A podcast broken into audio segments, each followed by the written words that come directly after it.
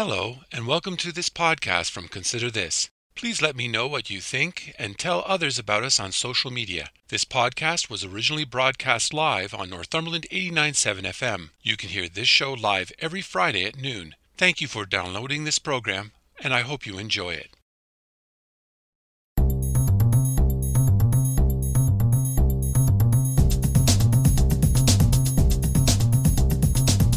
Hello, I'm Robert Washburn, welcome to Consider This Northumberland, a current affairs program dedicated to the issues facing our community. We talk to the people on the front lines and those behind the scenes who make a difference in your life in Northumberland County. So I'm asking you, the listener, to take some time out of your busy day to consider this. On September 30th, the federal government set aside the day for Canadians to reflect on the travesty of residential schools. It is a statutory holiday officially called the National Day for Truth and Reconciliation. The government approved it in August. You may recognize the date. September 30th was Orange Shirt Day. It was created to recognize the harm the residential school system did to children's sense of self esteem and well being, and as an affirmation of people's commitment to ensure that everyone around us matters. For many, the two days are commemorated together this year. Alderville Chief Dave Mowat will offer his views on the day and talk about how the Alderville community will be acknowledging the horrific legacy of residential schools. Here is my interview with Dave Mowat. I'm so pleased to have with me today Dave Mowat, Chief of the Alderville First Nation. Welcome to Consider This. Thanks. Thanks a lot, Rob. What is the National Day for Truth and Reconciliation? Uh, well, it's a uh, federally legislated day to uh, allow Canadians uh, the opportunity to reflect on uh, the history around the residential school system and the school process. Um, and in light of the um, information that came out of the Truth and Reconciliation Commission report, um, it's a, it's a time uh, in which we hope, or the federal government hope, that uh, Canadians would uh, take the opportunity to learn and understand um, that part of Canadian history. Now, it's my understanding that you, this used to be known as Orange Shirt Day. Is, is that still being commemorated? Um, in my view, uh, it, uh, it, it is and will be, continue to be. Um, it's uh, you know, it's all sort of sort of part and parcel, right? I mean, the Orange Shirt Day comes out of um, the St. Joseph's Mission in BC. It comes out of uh, one woman's um, experience at the residential school, and so it is all tied together. So um, uh, I don't see. Uh, I see them both uh, being equally important, but I do understand, on the other hand, why um, they're all rolled into to one day. Does Alderville have any plans for the day? Um, we have an event that is being uh, hosted by our internally hosted by our uh, um, cultural um, department, uh, and uh, that'll open up at 9:30 in the morning. I'll be uh, opening it up and calling for a, a moment of silence. Um, but then I'm off to Brighton that day to participate in an event there. And then from there, I'll be headed over to the Baltimore uh, Community Center to um, impart uh, some information, historical and otherwise, to the staff of Hamilton Township. And then um, I'll be coming back here um, for 7:30 a wrap up of that event here in Alderville uh, on the same day. So it's going to be a busy day.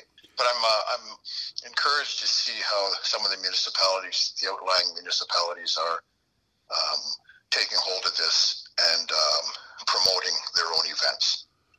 I wanted to ask you about that because I know that Port Hope is commemorating the day by closing non essential services for a day of reflection. I'm also aware that Cobourg is creating a Seven Feathers walkway to commemorate the day, and I know that the county is also acknowledging the day. With all the things right. that are going on and the ones that you've mentioned, do you think there is enough being done by local municipalities to recognize this day? Um, guess I would say that it's encouraging, and I uh, respect what they're attempting to do. I had a talk with the mayor of Cobourg last week about this issue, and he was explaining um, uh, that project that they're they're they're doing, and um, and so um, given their close proximity to uh, to Alderville, um, I'm I'm encouraged by that. I'm a lot more encouraged by that than the messaging we got from the provincial government. I'll tell you that much. Well, I wanted to ask you about how did you react when you learned earlier this month that the Ontario government would not make the National Day for Truth and Reconciliation a provincial holiday? Um, well, it didn't really surprise me. Um, there was real no surprise there. Um, uh, it's disappointing. Um, the Minister of Indigenous Affairs, Greg Rickford, um, I was disappointed um, in his messaging or the messaging that come out through uh, his his offices. Um, uh, but on the other hand, it really doesn't surprise me. Um, in fact, uh, when the Ford was elected, they got rid of the word of reconciliation from their ministry. Uh, it used to be the uh, well, it's went through a few iterations: Ministry of Aboriginal Affairs, and then the Ministry of Indigenous uh, Affairs and Reconciliation, and then and now it's simply the Ministry of, of Indigenous Affairs. Um, so uh, uh, I got to say, honestly, it doesn't really surprise me given the record uh, that this government has where certain things like the duty to consult and how it is um, um, sort of uh, ignoring the duty to consult First Nations on developments within our treaty areas. Um, I mean, all I can say is it's a disappoint- disappointment. Now, how would you characterize the progress being made on the Truth and Con- Reconciliation Report? Um, I know that on the educational front, um, uh, education institutions are are taking hold of this as best as they can, um, and I'm in a lot of communication with uh, various institutions. Um, uh, Queen's University, for instance, I sit on a couple of committees. Uh, one with uh, um, with the university itself and then with the city itself. And they are really taking hold um, of the reconciliation issues at the university level. In fact, they've instilled an, an office there, um, the Office of Indigenous Initiatives. Um, and uh, Trent University, I've, I've got to I've got to go up there, and I, I'm actually uh, I've been a presenter at Trent University for for a few years now, and um, and so I'll be back there actually early next month. Um, so I would say um, I would say that I'm I'm encouraged um, by the regional, local municipalities by what they're attempting to do. It's sort of there's not, it, there's no uniformity to it. I'll, I'll tell you that there's mm-hmm. no uniformity to it. Uh, however, um, um, you know, it's uh, it's encouraging to see um, what they're attempting to do. Uh, that's about all I can say at this point. Were you involved at all with the Truth and Reconciliation Commission when it was holding its consultations? No, no, um, I uh, I was not. And, um, that uh, that uh, took place um, when I was actually still working at Scugog Island First Nation. Um, but I will say I'm one of the fortunate individuals to have been a former student of uh, former Justice and Senator Murray Sinclair. Uh, that's as close as I, I, come to it. But, but, no, I never had no any direct involvement with the, the TRC. Now, did anyone from Alderville, co- the community at large, did did you have participants from the community that were involved? From our community, Alderville First Nation, not that I am aware of. No. Now, there were 94 recommendations in the final report, and since then, the federal government has enacted about 13 of those, and they've taken some steps on about 60 of them, and then there's been nothing done about 21 of them. How do you feel about the rate that the federal government has moved on those 94 recommendations? Um, well, uh, I'm sure they're learning how difficult it is to implement some of these recommendations. Um, I, I, have a bit of a one thing I one thing I'm a little uh, confused about, I guess, is that uh, like we never got any thorough consultation about about September 30th and it being legislated as a federal. Uh, I hate to call it a holiday. Um, that's the biggest mistake. I think that it uh, it's just going to be another statutory holiday uh, at the federal level, and and you know, so what will the impact of that be? Uh, I don't know. Um, what will really come out of that? Um, the fact that people have the day off, what does that mean? Do they go to their cottage and you know, like what does that really mean at the ground level? I, I don't know what it's going to mean. Um, I don't know how else the government would have thought they could have done it, but um, to call it a statutory holiday, I think is the first wrong step because uh, it's not a holiday. It's not something that you would celebrate as a holiday. So I, I, I guess I'm a little confused at that. What would you um, have preferred? I really don't know. I, I, I don't know how one would um, attempt to raise this issue federally and across the country. I really don't know. I haven't really given that a whole lot of thought. Um, I, I, I just don't know how one could do it other than the way it was done. But the way it was done, um, I think, was um, I don't know if it was well enough thought out well enough. Um, you know, what's the implications of that? Is that going to raise the level and um, uh, raise the level of reconciliation. Uh, I don't know. I kind of have my doubts. Um, I was sitting in a cafe last week, and this fellow that I sort of recognized, uh, he recognized me from uh, an interview that I, I did, and and then he threw. He asked me about September 30th, and he, the way he looked at it was just an, an election ploy. I said, "Well, I don't know about that. I kind of don't agree with that. That uh, that Trudeau would think it would garner him uh, uh, enough votes to win an election uh, or win a majority. Um, I kind of don't think that was a. Um, I don't think that's credible. That kind of thinking, but um, um, I don't know. I just think that um, it wasn't well thought out enough. I, I don't know why it has to be a holiday. I don't get that. I don't get it. If you could set the priorities for implementing the Truth and Reconciliation Commission's recommendations, what would be the top three things that you'd like to see the government move on right away?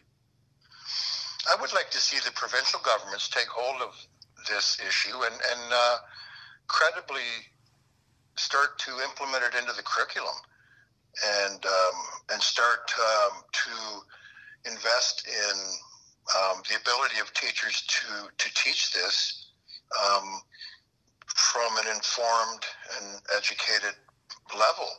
Um, that's what I would like to see is that the history of this issue and the history around residential schools and and um, and you know how the rule of law was used, uh, etc. I'd like to see that implemented and become a serious part of the of the curriculum.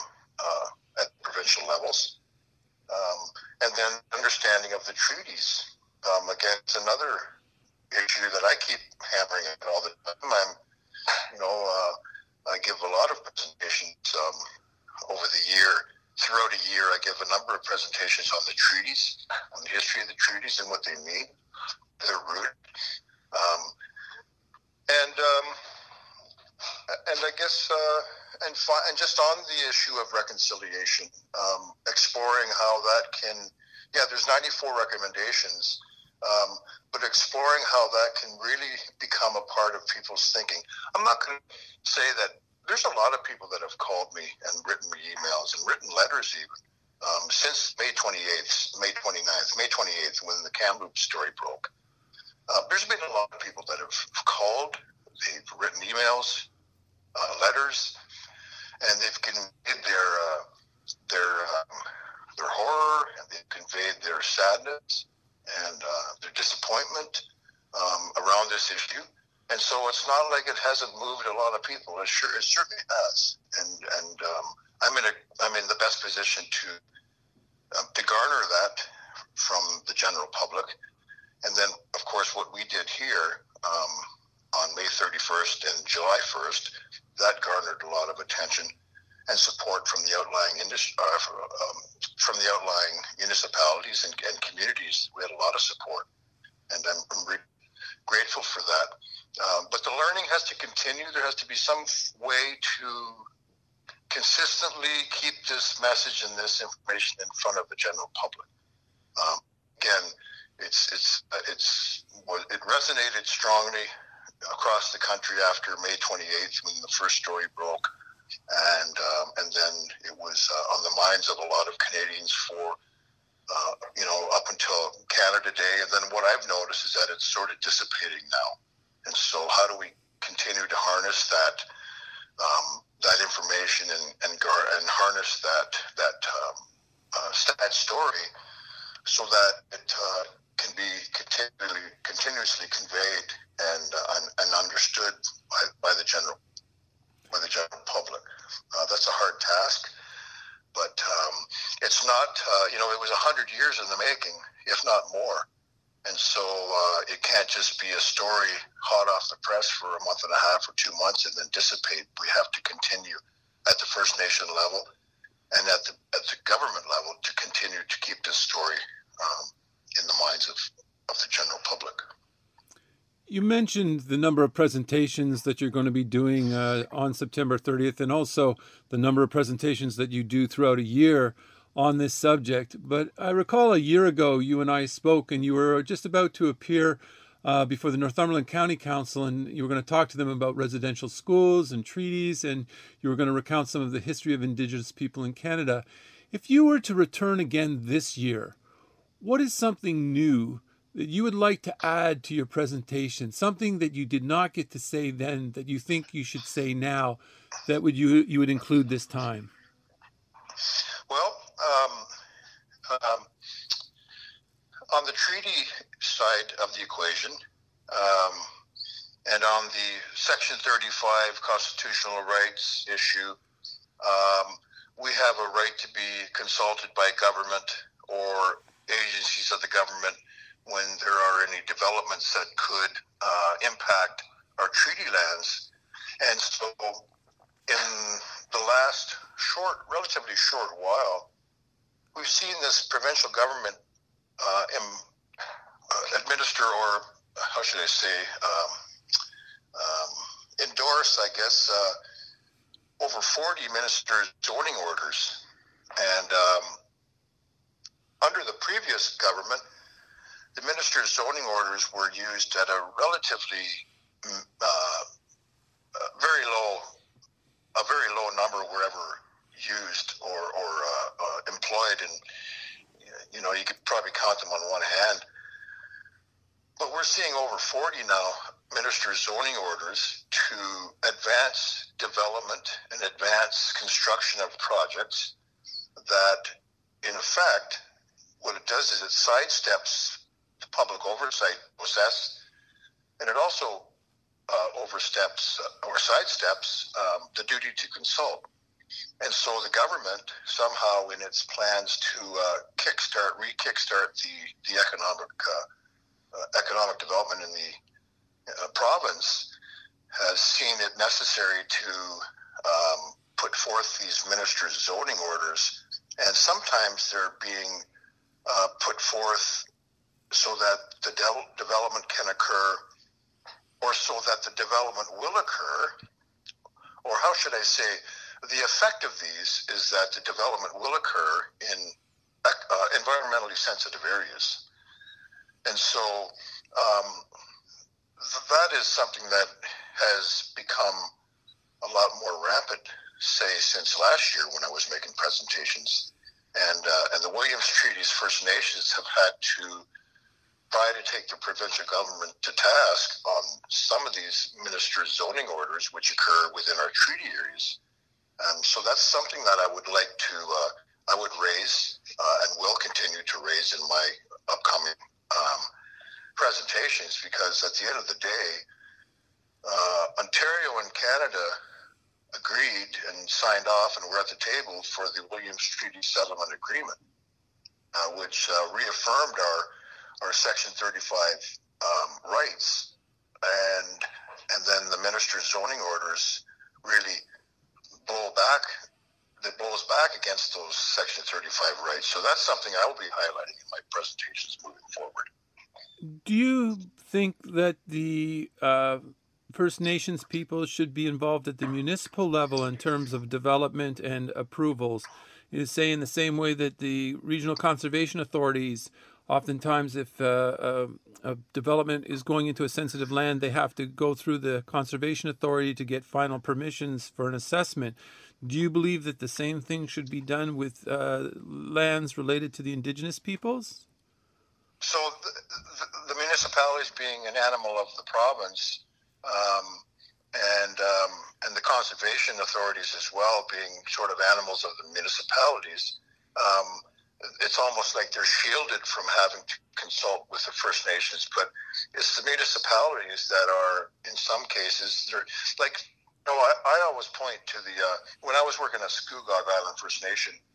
I always point to how far north uh, the Oshawa boundary, municipal boundary, was, and it's like over halfway to Port Perry, and um, and so when you start getting out into those uh, into those uh, rural lands that are held by a municipality, then the chances of impinging on environmentally sensitive areas is a lot greater than in the dense urban area.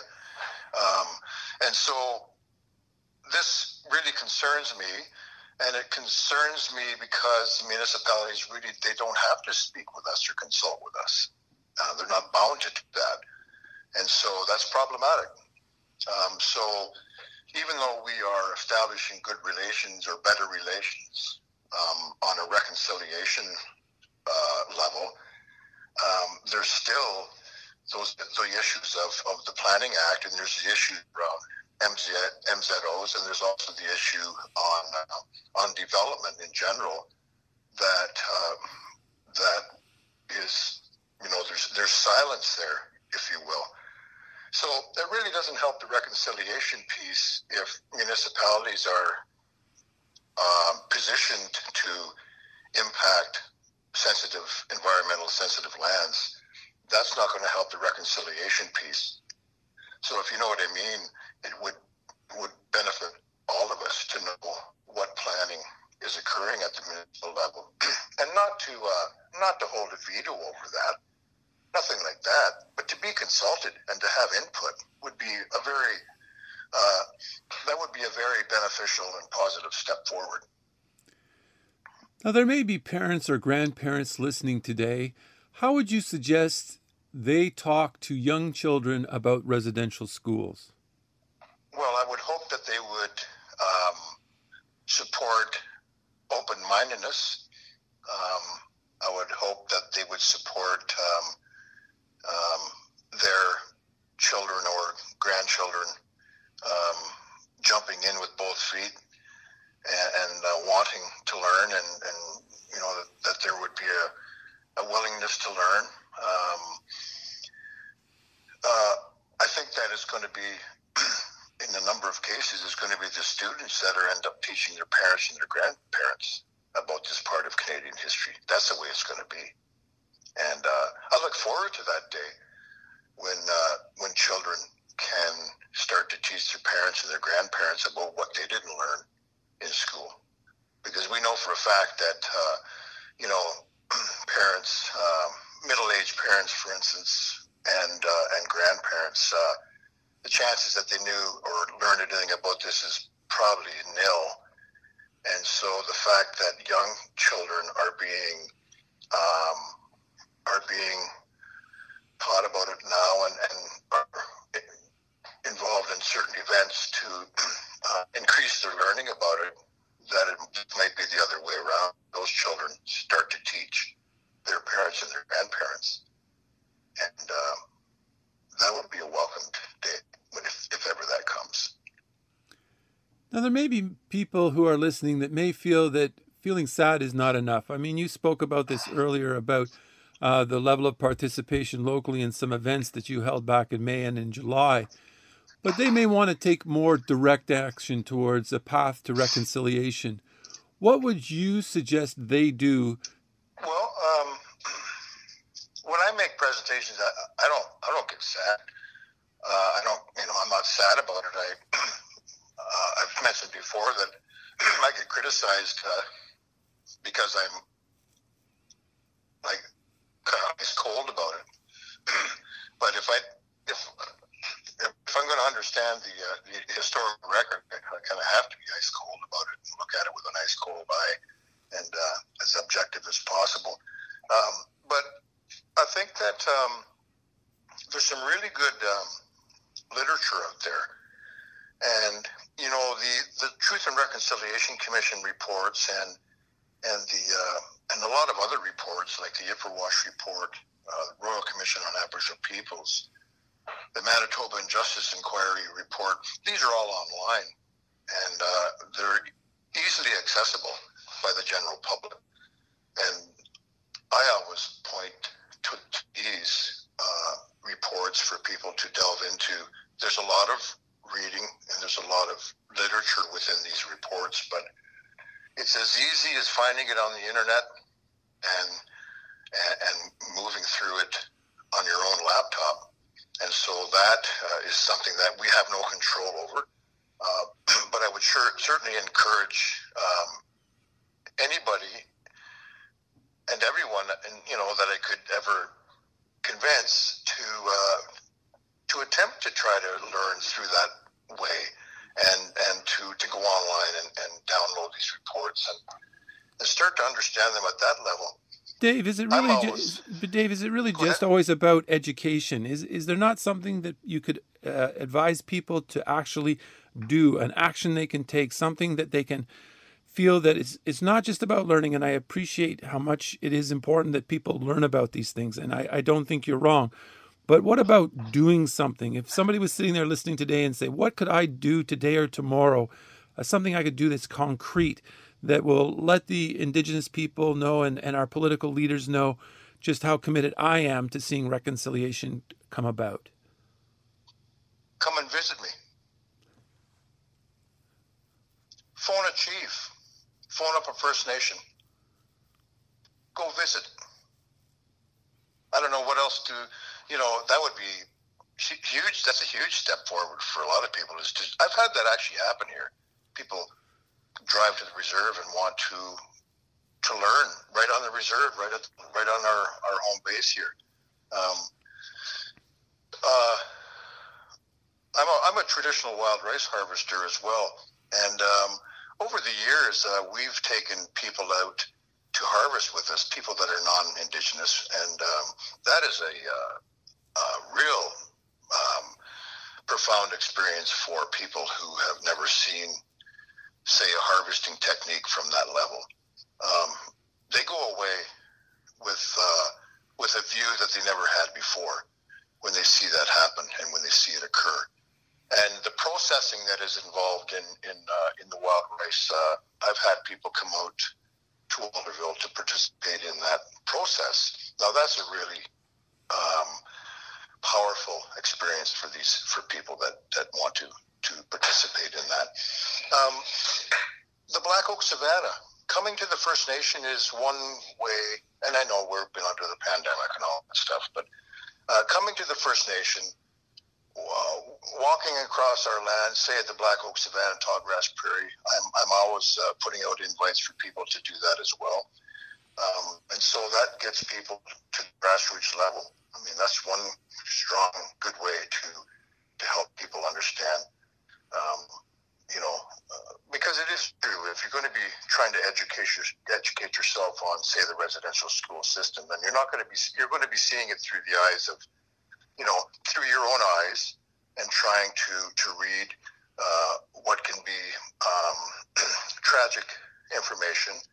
But there's so many more facets to the indigenous community and uh, and in Alderville, for instance, I can only speak for Alderville. We have our beautiful tallgrass prairie and, and Black Oak savanna, and that's a really important way. And I've been involved in that for 20 years, and that's a really important way for people to, to understand about the, about the community as well. Chief Dave Mowat, I want to thank you so much for talking to me today. Thanks, Robert. That was my interview with Dave Mowat, Chief of the Alderville First Nation. I want to thank my guests this week for talking to me, and I want to thank all the listeners for tuning in today. Please join me again next week when we will talk to the people on the front lines and those behind the scenes who make a difference in your life and Northumberland County. So please tune in.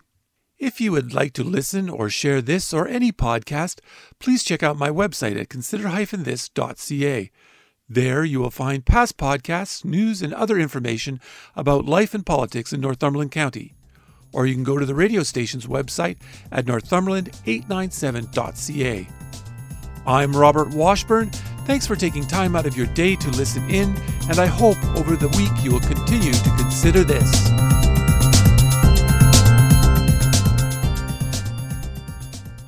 Thank you for listening to this podcast from Consider This. If you have any comments or would like to suggest a story, please contact me at considerthisnorthumberland at gmail.com or you can message me on Facebook at Consider This.